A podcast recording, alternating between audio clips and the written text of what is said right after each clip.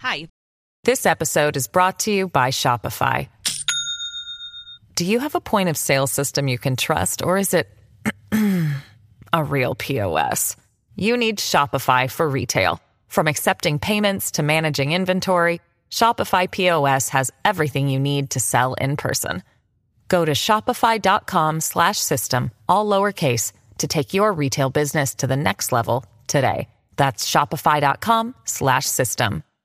This is Rachel from C SPAN's podcast team. And before we get to this week's episode, I'd like to introduce you to one of the producers here at C SPAN, my colleague Sean. Thanks, Rachel. If you're a fan of the 2024 Campaign Trail podcast, we think you'll also like our evening newsletter, Word for Word, which brings you a recap of the day's most important political and policy events delivered right to your inbox. Read about what happened on Capitol Hill and at the White House, and watch video highlights featuring the day's newsmakers. Hear them word for word. Join our community of informed listeners and viewers. Head over to cspan.org/connect and subscribe to Word for Word today.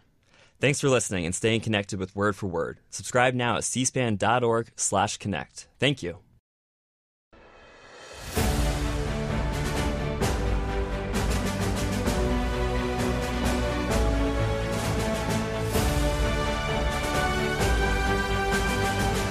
This week, C SPAN covered 2024 presidential candidates as they trained their messages on voters in South Carolina and Nevada. On this week's 2024 campaign trail, we'll hear from President Biden, who spoke in South Carolina to mark the state's first year holding the Democratic Party's first official presidential primary. Also in South Carolina, Republican Nikki Haley as she sought to close a wide polling gap in her home state against GOP frontrunner Donald Trump. A look in Nevada at the former president's message to voters there, and a discussion with Nevada Independent founder Jon Ralston on the state of the presidential race in the Silver State. But first, a few minutes from a Washington Post virtual interview with South Carolina Democratic Congressman James Clyburn, who's serving as one of the co chairs of President Biden's reelection campaign.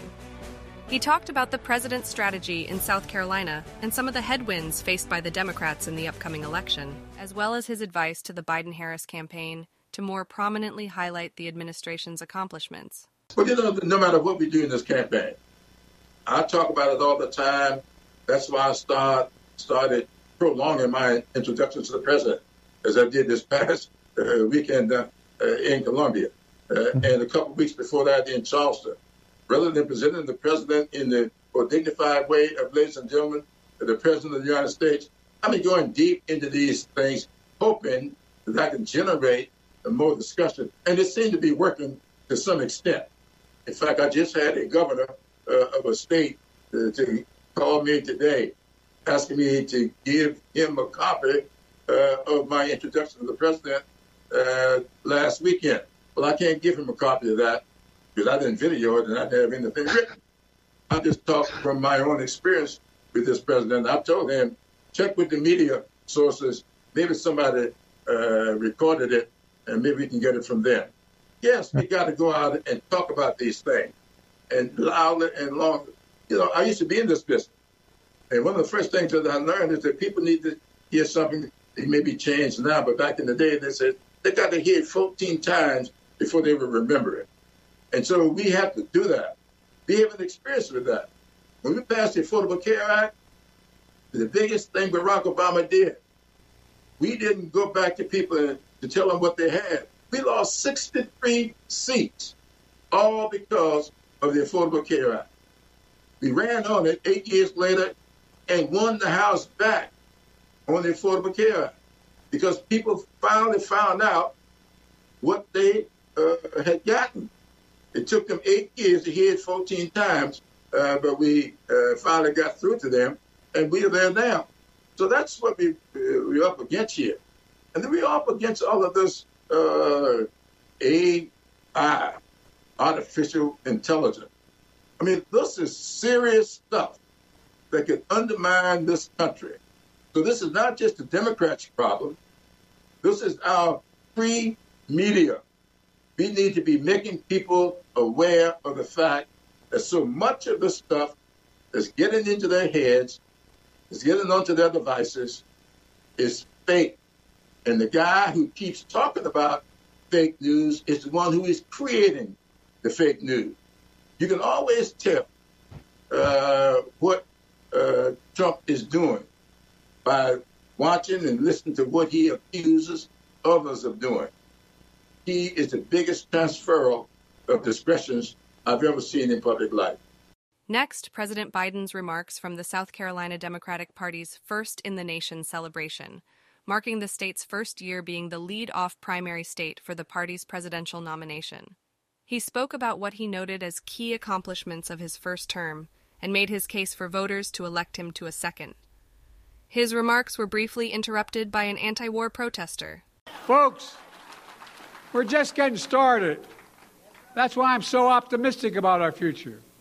40,000 projects across America and counting, rebuilding our roads and our bridges, affordable high speed internet everywhere in America, ripping out every poisonous lead pipe in America so every child can turn on a faucet, drink clean water without worrying about brain damage.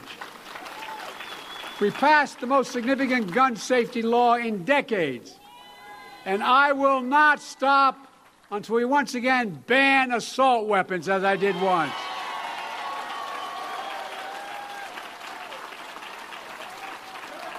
Now look, I want you to imagine to imagine the future nightmare if Trump's back in office.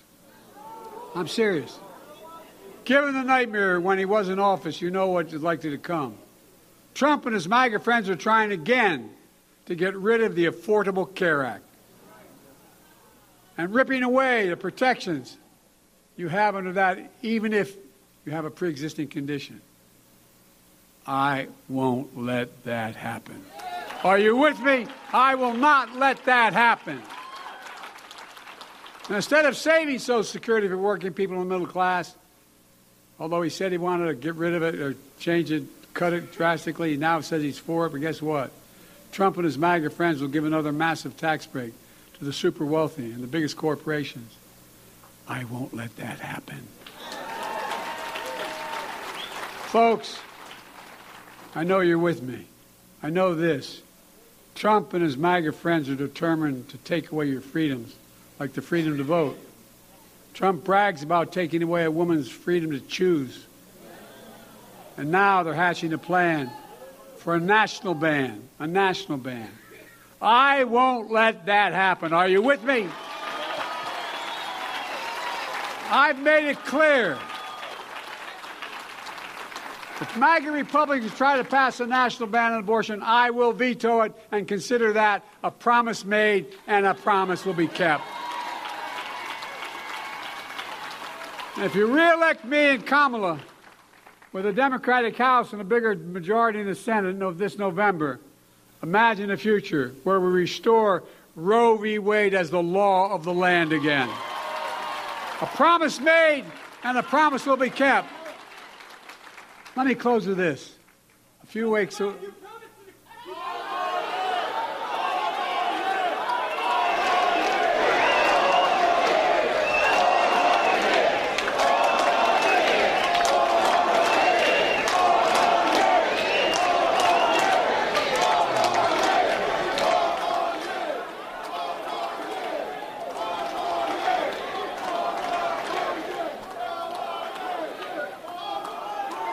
Me close with this.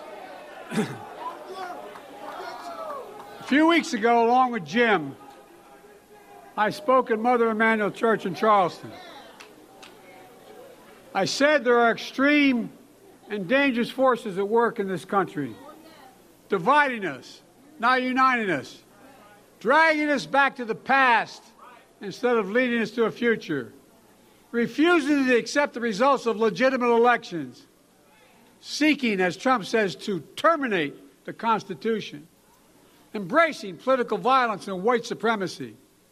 I said in Charleston, there's a second lost cause emerging in America. The first lost cause perpetuated the lie that slavery wasn't the cause of the Civil War. And we've been paying a price for that lie for generations. The second lost cause is Trump's big lie that the 2020 election was stolen. We cannot allow that lie to live either because it threatens our very democracy. Folks, there are truth and there are lies. lies told for power, lies told for profit. We must call out these lies with a voice that is clear and unyielding. The Bible teaches we shall know the truth, and the truth shall set us free. My friends, we must speak the truth that America, we still, in America, we still believe in honesty, decency, dignity, respect. We believe, we believe we're all created equal and deserve to be treated equally throughout our lives. We leave no one behind. Everyone deserves a fair shot. We give hate no safe harbor. And we stand against evil of racism, the poison of, white supremacy, today, tomorrow, and always. And we will live in the light, not darkness. We'll stand with the truth and defeat the lies. And when we do, we'll be able to look back and say something few generations have been able to say. America's democracy at risk was at risk, and we saved it. Are you with me? Nikki Haley was back in her home state of South Carolina after coming in second in New Hampshire's GOP presidential primary. Her main goal now is closing a double digit polling gap between her and frontrunner former President Donald Trump, who has been endorsed by a number of Republican elected officials in the Palmetto State. Next, a portion of her remarks from a rally near Myrtle Beach, where she sharpened her attacks against the former president and his governing style. And think about it he's got South Carolina elected officials all around him. And so the press asked me, well, what did you think about the fact that, you, that your governor in South Carolina came and stood behind you know, Donald Trump with all the other South Carolina elected officials. And I said, I'm sorry, do you mean the one I defeated when I ran for governor?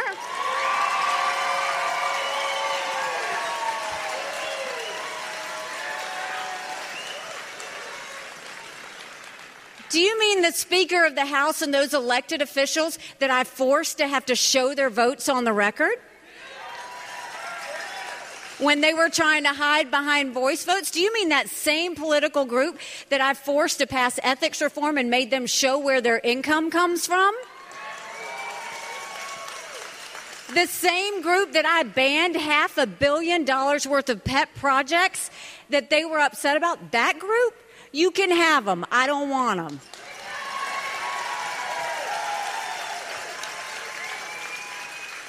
You're going to sit there and have Lindsey Graham stand up next to you, and we're supposed to say, oh, that's what we need to be doing?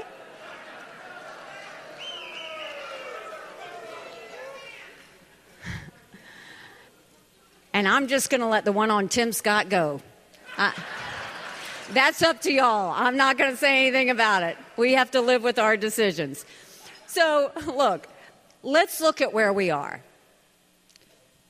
You just had these court cases, and he had another one yesterday. And I'll be honest with you, I'm not paying attention to what he's been charged with, whether he's found guilty or innocent. I've lost track. I don't pay attention to that. But what I do know is that we continue to see him in a courtroom and then come out and give a press conference. And when he comes out and gives a press conference, he continues to defend himself and says that he's a victim. But do you know what the problem with that is? Every time he does that, he's not talking about the debt that we're dealing with.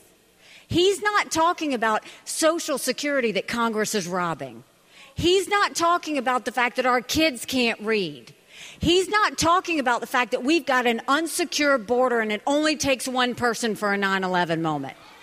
He's not talking about the wars that are happening around the world. He's talking about court cases. And guess what? There are 91 charges. So the rest of this year, that's what we're going to be hearing about. And you know who's watching that?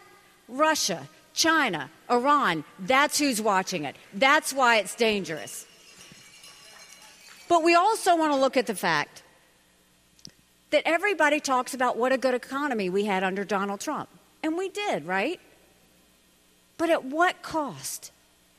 $8 trillion in just four years. Our kids are never going to forgive them for that. And you have $34 trillion in debt. We're having to borrow money just to make our interest payments. China owns some of that debt. And I would love to tell you that Biden did that to us. And Biden has sent us down this socialism roller coaster that's dangerous, that we have to stop. But as your governor and as ambassador, I have always spoken hard truths, and I'm going to do that with you today. Our Republicans did that to us too. You go back and look at that $2.2 trillion COVID stimulus bill that they passed with no accountability, that expanded welfare. It's now left us with 80 million Americans on Medicaid, 42 million Americans on food stamps. That's a third of our country. And do you think that he's anybody's done anything about that? Republicans had the chance to make it right. No worries. Republicans, did they try and make it right? No, they doubled down and opened up pet projects and earmarks for the first time in 10 years, pushing through 7,000 of them a year ago. Want to know how they spent your money? $30 million on an honors college in Vermont. 10 million to tear down a hotel in Alaska, seven and a half million on a courthouse in Colorado. And the list goes on. In, 20, in the 2024 appropriations budget, Republicans put in $7.4 billion worth of pet projects and earmarks. Democrats put in 2.8 billion. Now you tell me who the big spenders are. All while one in six American families can't pay their utility bill. 60% of Americans are living paycheck to paycheck. 50% of American families can't afford diapers. Homelessness is up 12%. 650,000 Americans are homeless. Something's got to give. And do you know Congress has one job? One job, and that's to make sure they give us a budget on time. Do you know Congress has only given us a budget on time four times in 40 years? Four times in 40 years. You know what we'll do about that? You don't give us a budget on time, you don't get paid, period.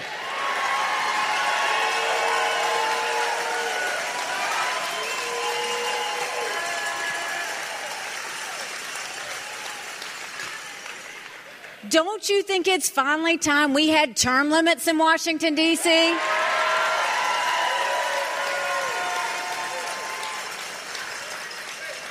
Don't you think we need to have mental competency tests for anyone over the age of 75? Now, let me say this. I'm not being disrespectful when I say that. We all know 75 year olds that can run circles around us. And then we know Joe Biden. Congress has become the most privileged nursing home in the country.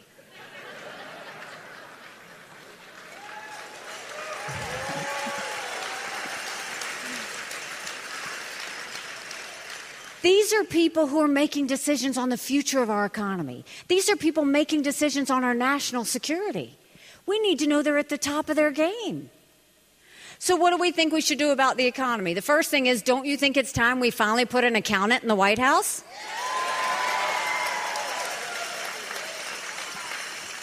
We'll start by clawing back the over $100 billion of unspent COVID dollars that are still sitting out there. Instead of 87,000 IRS agents going after middle America, we'll go after the hundreds of billions of dollars of COVID fraud. One out of every $7 was spent fraudulently. If 8% of our budget is interest, quit borrowing. Cut up the credit cards. You have to balance a budget every day.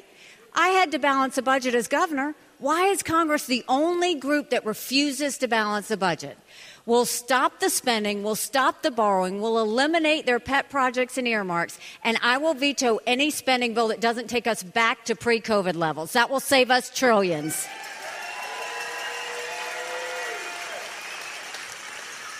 And then we will reduce the size of the federal government. It is too big. We will take as many federal programs as we can and we'll send them down to the states. That way, we're reducing the size, but we're empowering people here on the ground. Think education, think healthcare, think welfare, think mental health. If all of those came down with no strings attached, and every state could decide for themselves what they needed, That's when you start to move the ball. These are common sense changes. I'm going to clean house. Sing it. This episode is brought to you by Shopify. Do you have a point of sale system you can trust, or is it a real POS? You need Shopify for retail. From accepting payments to managing inventory, Shopify POS has everything you need to sell in person. Go to shopify.com/system all lowercase to take your retail business to the next level today. That's shopify.com/system. Miss Haley's campaign got a boost from former Wyoming Congresswoman Liz Cheney, who called on Haley to stay in the race. And a series of fundraisers with major donors in New York, Florida, and Texas were expected to raise around $500,000 apiece, around $5 million this week in total.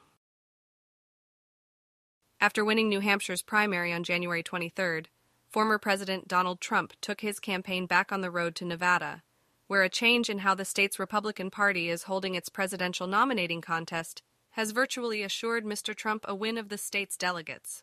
More on that later.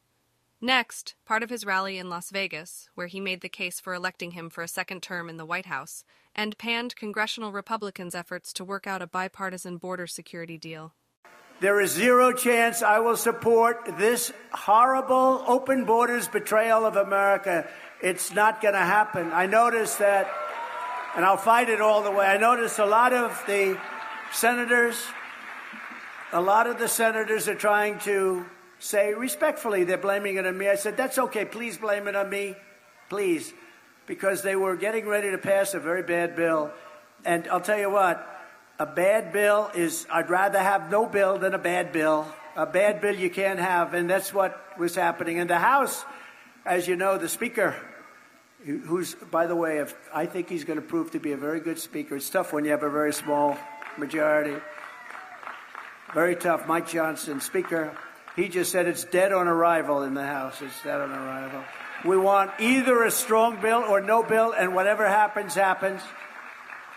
But this is the single greatest threat to our country right now is the people pouring into our country because we have no idea who they are. The fact is that if Joe Biden truly wanted to secure the border, he doesn't really need a bill. I didn't need a bill.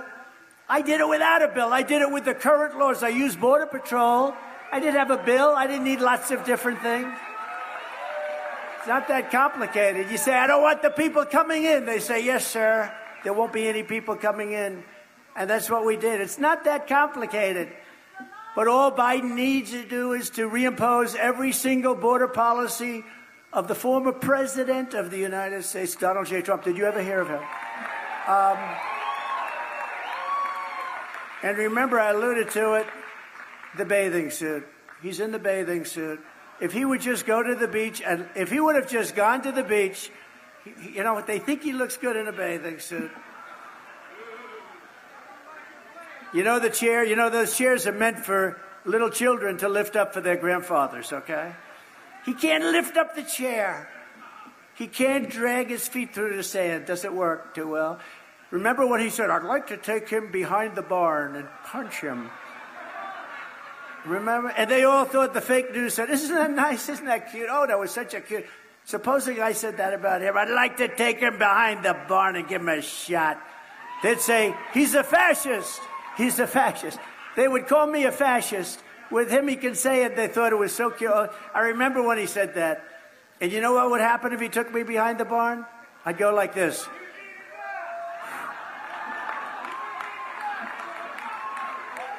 It would happen very fast. It would be over very fast. But they called me a fascist when I suggested it.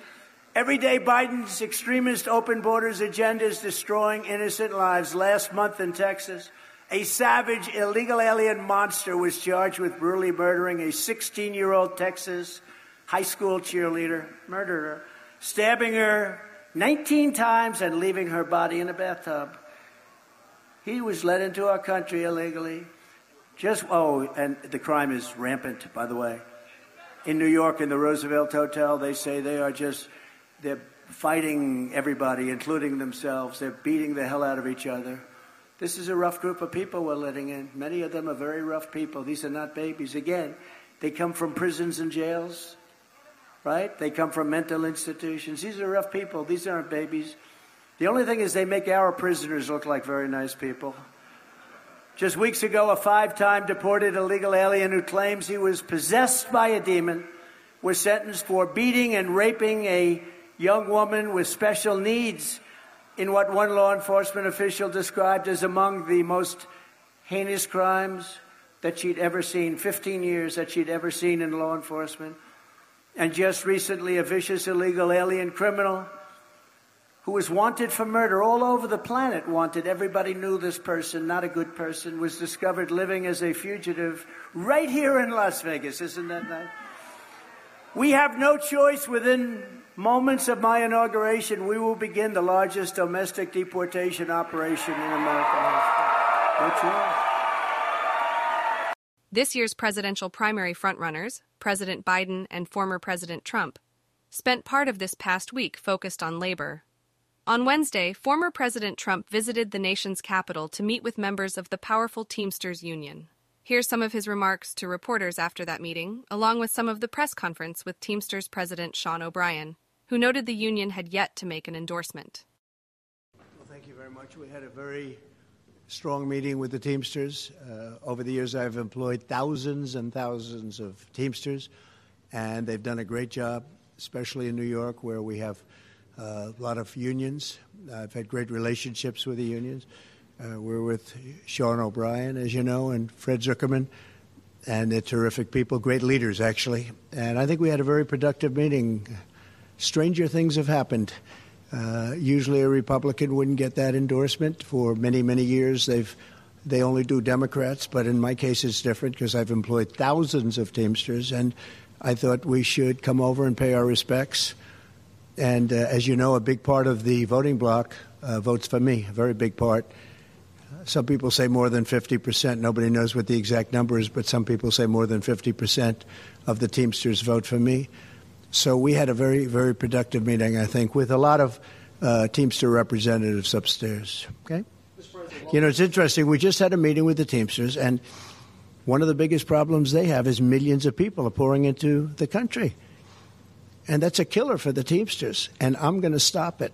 And that's why the Teamsters, I think, support me. Now, I don't know if the top people will support me. We're going to have to find that out. But within the union itself, I have tremendous support.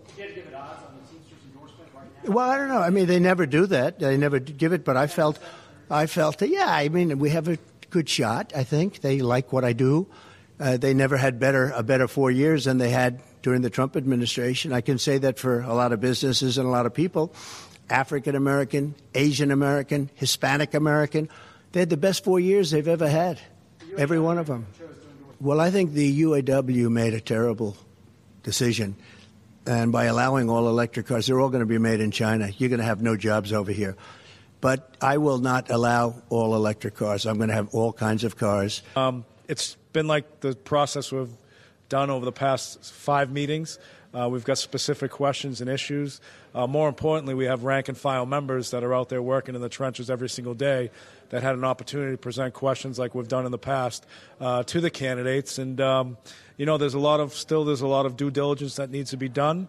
There's a lot of boxes that need to be checked. Uh, we had a long conversation, dialogue about you know right to work, PRO Act, making it easier to organize, uh, supporting workers' rights legislation, working together on bankruptcy reform.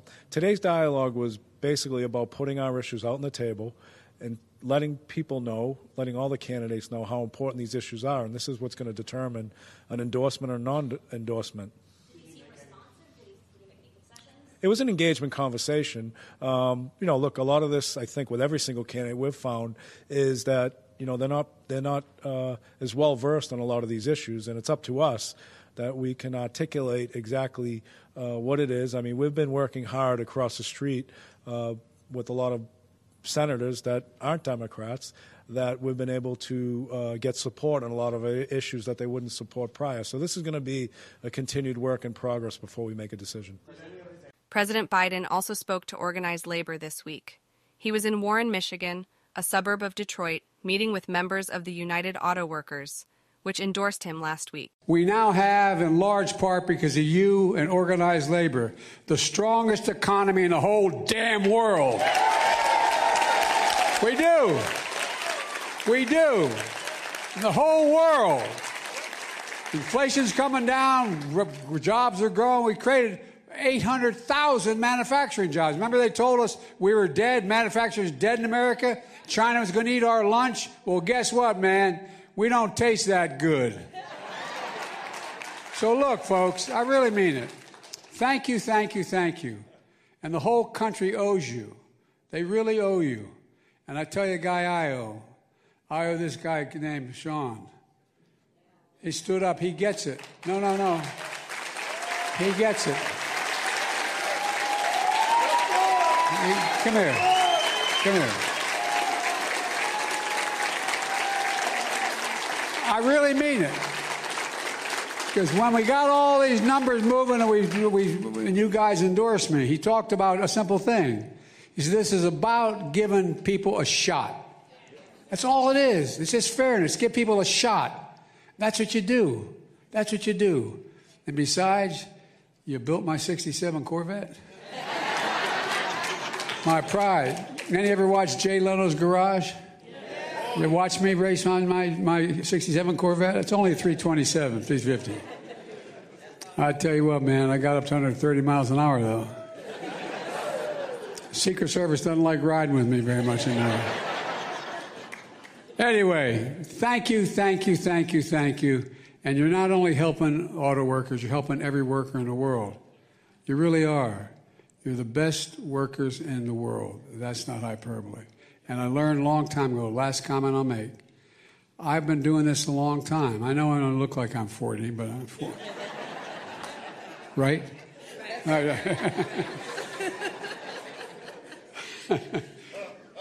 anyway, but 40 times two.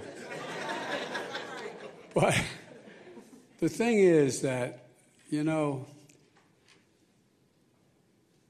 there's a provision in the law that was passed during Roosevelt's time about the big fight was could unions organize then? That was the big issue. It not only said unions could organize, it said we should encourage the union movement. That's what it says, the law. It says one other thing. When the President of the United States is given money by the United States Congress to spend, whether it's an aircraft carrier, or a highway, or any public event, they should do two things. One, this is what the law says. One, they should hire American workers. Two, they should use American products.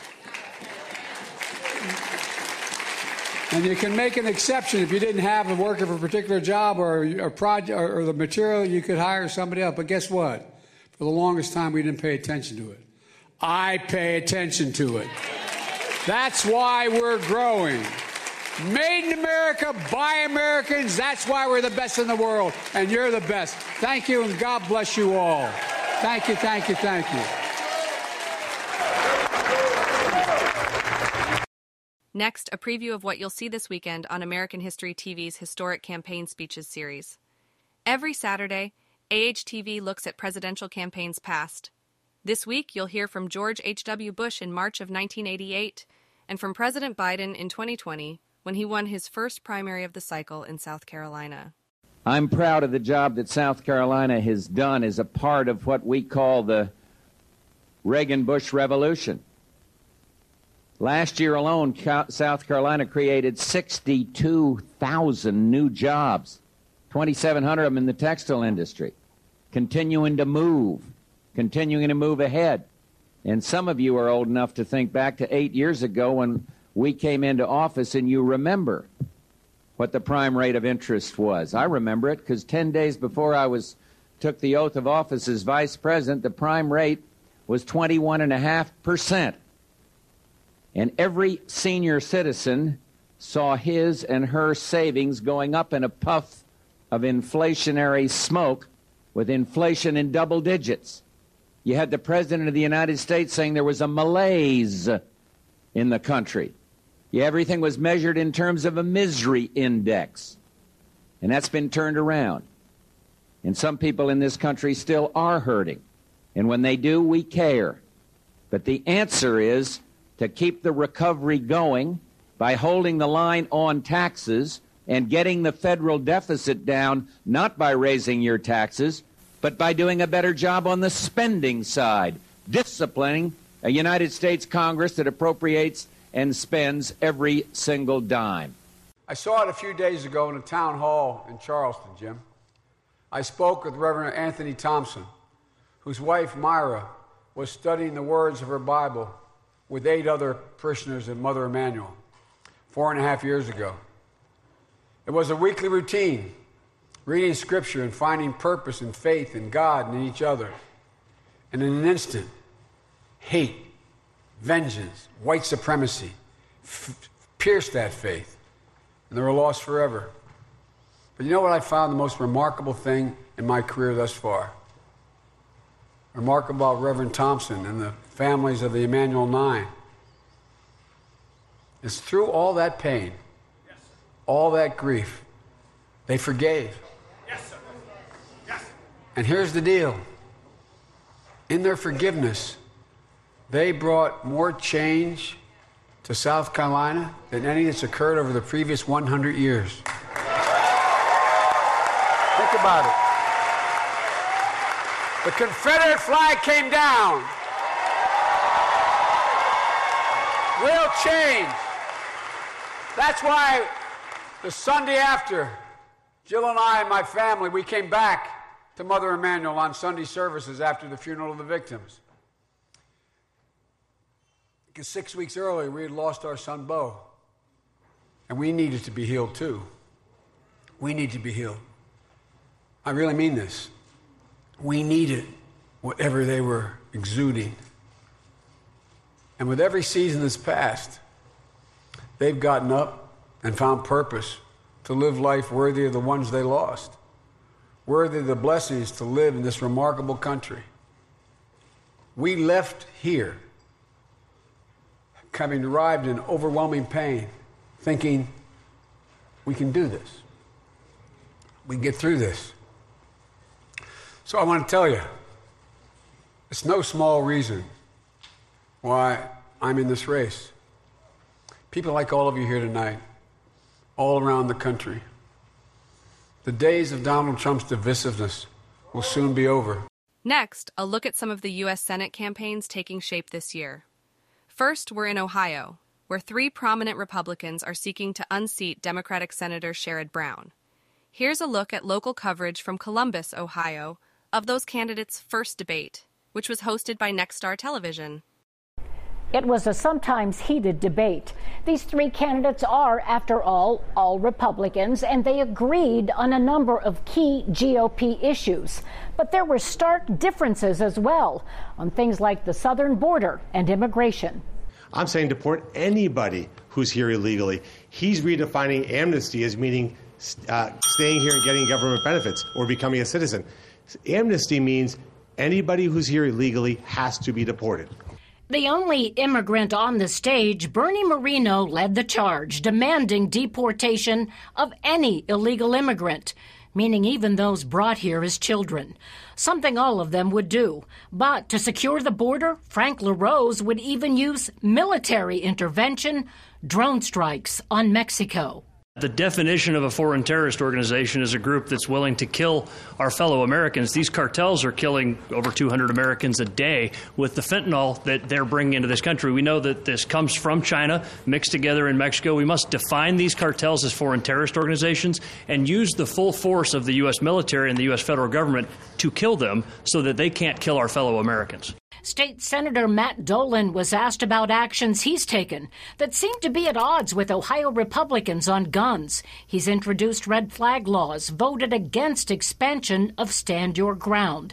He says he is a strong advocate of the Second Amendment, but also a realist.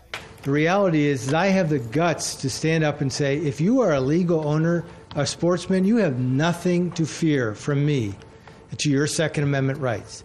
But if you own a gun illegally and use it, or if you're showing suicidal or homicidal tendencies, don't you think it's time that we step up and prevent this violent crime? Dolan and Moreno spent much of the night taking swipes at each other. On foreign policy, Dolan supports funding Ukraine, while Moreno wants limits. On Israel, Moreno defended his comments made in the days after the Hamas invasion that Israel doesn't need U.S. support. I would have Matt, who's a state senator, this is really important, is a state senator, Quickly, call we've on the gotta boards of trustees at Ohio universities and fire the Palestinian All right. terrorist sympathizing professors. Will you do that? We have taken on higher ed. Jerry Cirino has led a charge, and we are taking on higher ed. It's way more than just Ohio University, Bernie. We learned that Dolan will vote in the Senate this week to override Governor DeWine's veto of the transgender legislation. I voted for the bill, and I'm going to vote to override. Two years ago, I stood up here and said biological men should not be playing uh, sports against women, and we're going to take care of that uh, this week. Those three Republicans have tightened their polling gaps behind Democrat Sherrod Brown, the incumbent U.S. Senator from Ohio. In the latest poll of Ohio Republican voters by Emerson College, all three GOP candidates polled below Senator Brown, but well within the margin of error. Next, some of the ads these candidates are broadcasting on the Buckeye State's airwaves. I've always believed with hard work and focus that anything is possible. But lately, it feels like our country is slipping away from us. Rising prices are hurting families. An open border is bringing in drugs and crime. Parents are being cut out of their children's education. As a dad to three young girls, I know something has to change. Someone needs to step up and take on the fight. Well, I'm a Green Beret, a conservative, a man of faith, and I'm not afraid of a fight. I was born and raised in Akron and a proud Ohio State graduate. This is our home. When I think about where I came from, I know that my service is far from over. I'm on a mission to give back to the state that has given me so much, to continue to serve the country I love, and fight to protect the values we share. That's why I'm running to serve as your next United States Senator. See, Mommy, I told you Daddy was running. Visit franklarose.com to learn more. I'm Matt Dolan. The Chinese Communist Party is America's biggest economic threat. They've stolen our intellectual property and our manufacturing jobs. Now they're buying up our farmland and spying on our kids. As Ohio Senator, I'll fight back, bringing our factories and supply lines home and protecting American workers. Joe Biden and Sherrod Brown, they won't stand up to China, but I will. I'm Matt Dolan, and I approve this message. Hi, I'm Matt Dolan. I'm running to be your United States Senator, so you deserve to know exactly where I stand. I know border security is national security, and that every Ohio family deserves law and order. I know our Second Amendment must be protected. I know life is a gift from God, and every Ohio taxpayer should keep more of their hard earned money. I approve this message because I know Ohio's conservative values are worth fighting for. We love Ohio and we love Bernie Moreno. Bernie Moreno puts America first and will secure our southern border. We have a completely wide open border where you have drugs and human trafficking streaming through our southern border. The first thing we have to do is we have to finish the wall and then allow the U.S. military to wipe the Mexican drug cartels off the face of the earth. We need to put America first and make that happen. We love Ohio and we love Bernie Moreno. Conservative outsider Bernie Moreno for Senate. I'm Bernie Moreno, and I approve this message. We need America First conservatives in the Senate like Bernie Moreno. We love Ohio and we love Bernie Moreno. Moreno was the first candidate to endorse President Trump. Just like Trump, Bernie Moreno is a businessman and a political outsider. Moreno will fight to finish Trump's border wall and stop amnesty. That's why Bernie's been endorsed by Ohio's America First Senator J.D. Vance. We love Ohio and we love Bernie Moreno. Bernie Moreno for Senate. I'm Bernie Moreno, and I approve this message. Next, we head to California, where a four person race has emerged to replace the late Democrat Dianne Feinstein. Democrat Adam Schiff is leading the candidates with 25% support in the latest poll from the University of Southern California, while fellow House Democrat Katie Porter and former San Diego Padres baseball player Steve Garvey, who's running as a Republican, are tied at 15%. Democratic Congresswoman Barbara Lee, who represents part of Los Angeles, was at 7%. Fox 11 in LA hosted a debate with the candidates. Here's some of their coverage. So if California voters get you in the Senate, what's the big difference that they get compared to your two opponents here? Before I was elected to Congress five years ago, I was a consumer protection advocate. I took on greedy corporations and Washington officials asleep at the wheel. And what I saw then is what we all know now, which is that Washington is broken. I have been a consistent, progressive, who gets the job done, who has delivered for my constituents and will deliver for California. I believe in earmarks. I believe in not being derelict in my duty. California is the one of the states that sends money to Washington D.C. We don't get our money back here at all. And so I believe in targeting and sending money to nonprofits and to organizations that deserve their federal dollars for homeless shelters, for LGBTQ plus health clinics, for education, for housing, for climate initiatives, everything that our community uh, needs. And so I am not going to stand here and say I don't believe in earmarks. I do. Uh, as you point out, we have a lot of similarities in our voting record. But when our country was threatened by a would-be dictator in the Oval Office, one of us stepped up to the middle of that fight. Um, I took on the president. I investigated him. Uh, I led his impeachment when he incited an insurrection against our country. I served on the January 6th committee uh, to hold him accountable. We need a senator in California who's ready to lead in the big fights. As a conservative moderate, I thought it was time to stand up. Time to stand up against career politicians. Time to step up against those who have created policies that are we're out of time. Putting this state but just real quick, quicksand. the question was: Is there anything that you disagree with your party on in the Senate? Is there? Just about everything. Just about everything? no, I. You know, I'm common sense.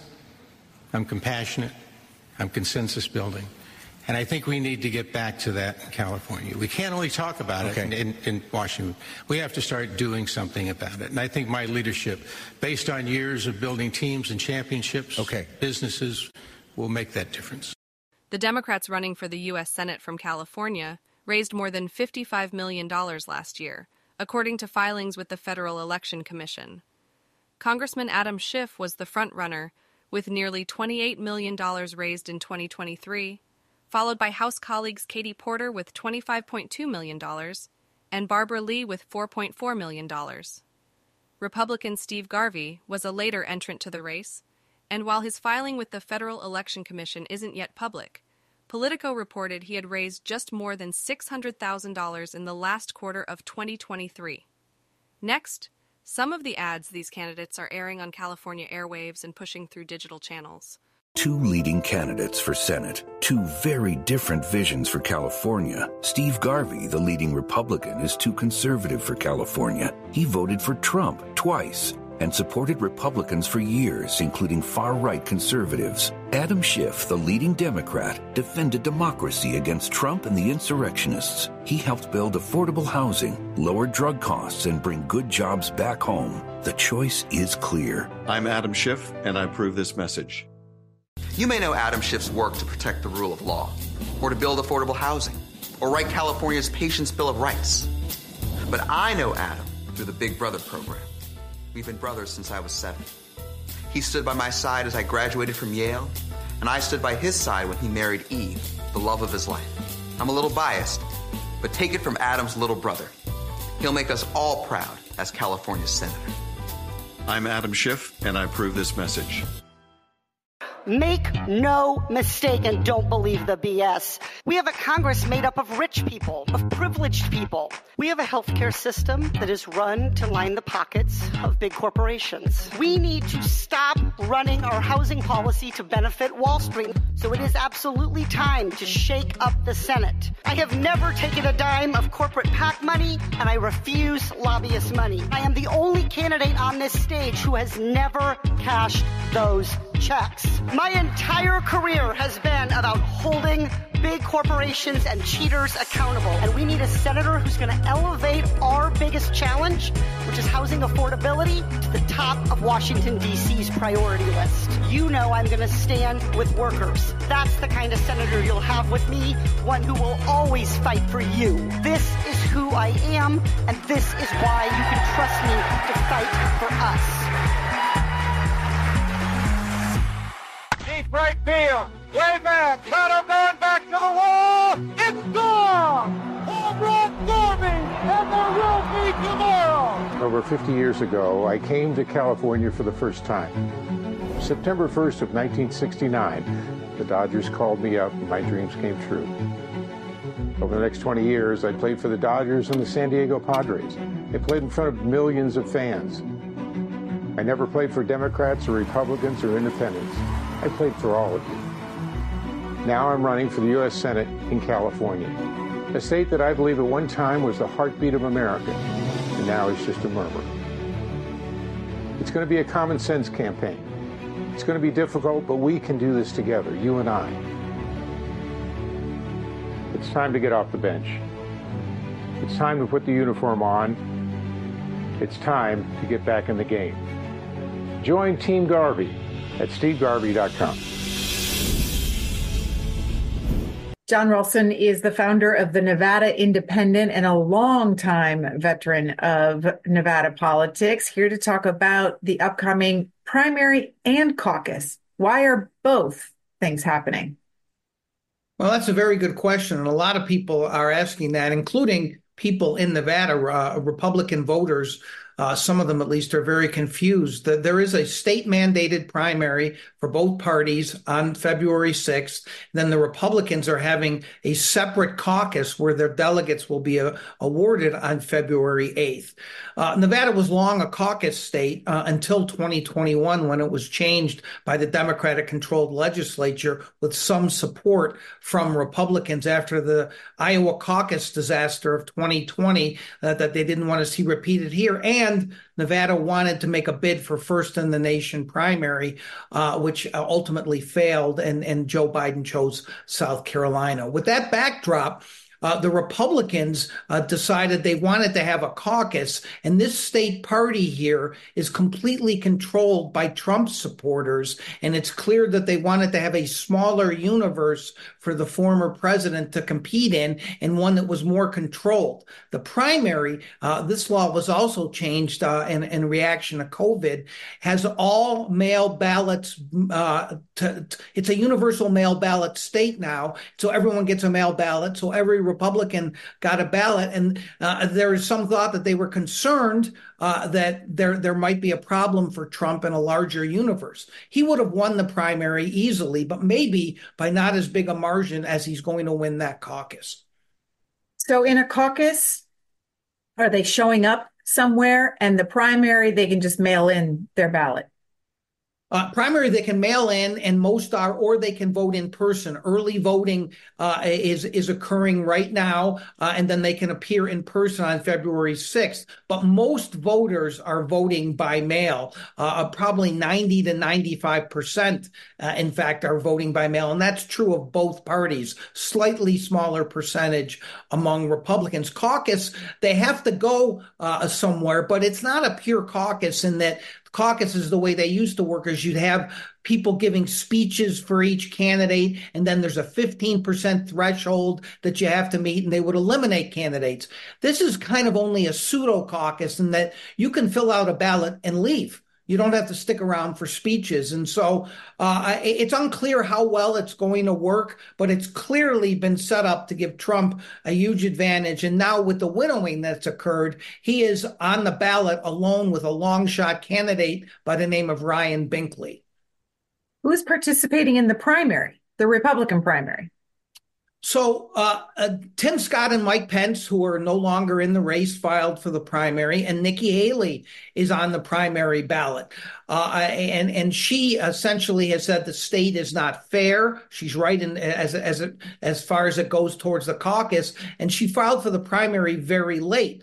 Uh, she is going to win that. Uh, uh, yeah, but it depends what what win means. She's not going to win any delegates, and it's potentially she could lose in that primary to something that is only exists in Nevada called none of these candidates, which appears on every single statewide race. The governor, who is a Republican, has endorsed Trump, but said he's voting in the primary, not just to keep his perfect record intact of voting, but to vote for none of the above. And the Trump campaign is trying to get everybody to vote for none of the above so Haley will look bad. She has not spent any resources invested at all in Nevada. If she had, she certainly would win that easily. Now, there is some question about whether she could lose to none of the above, which almost never wins one of these races, of course. Has she or the other candidates been campaigning in the state?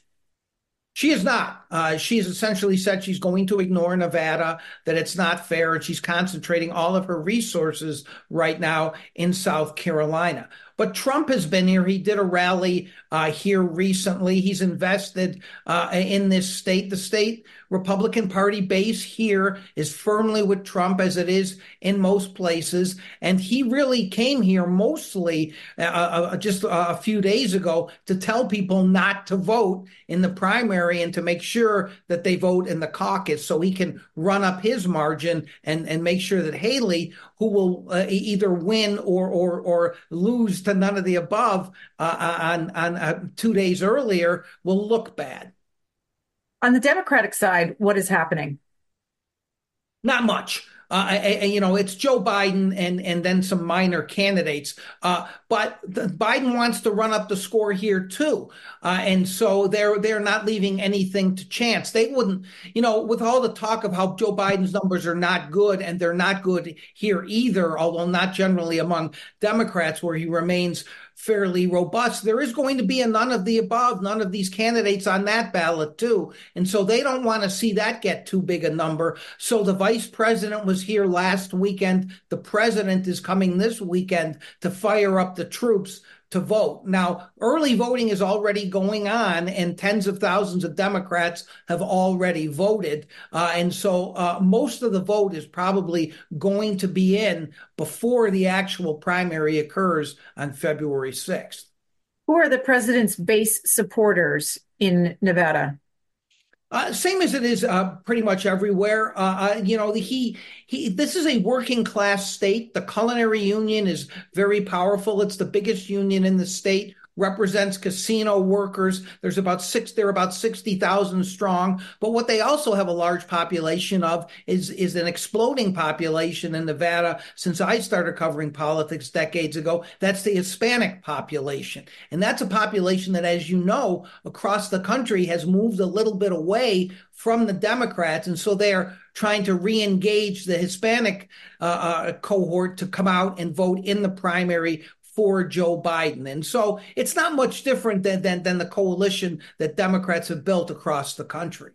What is his event this weekend?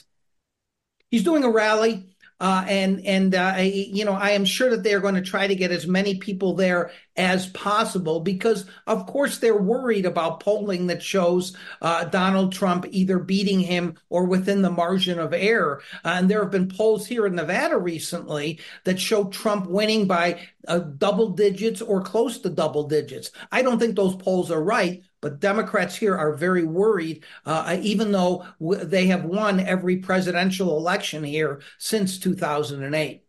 Is Nevada a swing state? It is. Uh, it, it's certainly going to be one of the half dozen, seven or eight states uh, that determine whether someone gets to 270 in the Electoral College uh, in November. So there will be a lot of action here after uh, uh, uh the, the nominees are confirmed in the conventions this summer. There's also a Senate race to watch. Democratic Senator Jacky Rosen up for reelection. Give us the lay of the land for that race. So Jacky Rosen uh, has not been in politics that long. Uh, she was in Congress for a term before running for the Senate. Uh, she she is in her first term, uh, but she has amassed a huge war chest. Uh, she has put some very highly skilled people around her, uh, but she's going to need them. Uh, Catherine Cortez Masto, her colleague, uh, who has been around politics for a long time, barely got reelected last cycle uh, by 8,000 votes, less than a percent. Uh, and so Jacky Rosen uh, has to be concerned. Uh, what's true about politics, though, everywhere in campaigns is candidates matter. And the Republicans uh, don't have an obvious great candidate. So the national Republicans have settled on a guy by the name of Sam Brown, who actually lost in the primary for U.S. Senate last time, uh, but has developed a grassroots network. He's a veteran, uh, a badly scarred veteran who has built a real good grassroots support, both in terms of organization and small dollar donors. Uh, but he has a primary as well, and he is up against at least one person, a former assemblyman who, almost became Secretary of State by the name of Jim Marchant, uh, who who is a conspiracy theorist, and but but he is close to Trump. I think the NRSC, the National Republican Senatorial Committee, is worried that Trump might endorse Marchant because Marchant has not done much. He has not raised much money. Sam Brown, thanks to national Republicans, has raised a lot of money. One other person in that race in that Republican race who could be a factor is, is a man named Jeff Gunter, who was in the Trump administration and is a very wealthy dermatologist who says he's going to spend a lot of his own money. We've seen no evidence of that yet. Jon Ralston, always a pleasure to talk to you. Thank you. Thanks for having me. A reminder this program and all of C SPAN's campaign 2024 coverage can be found online at cspan.org/campaign.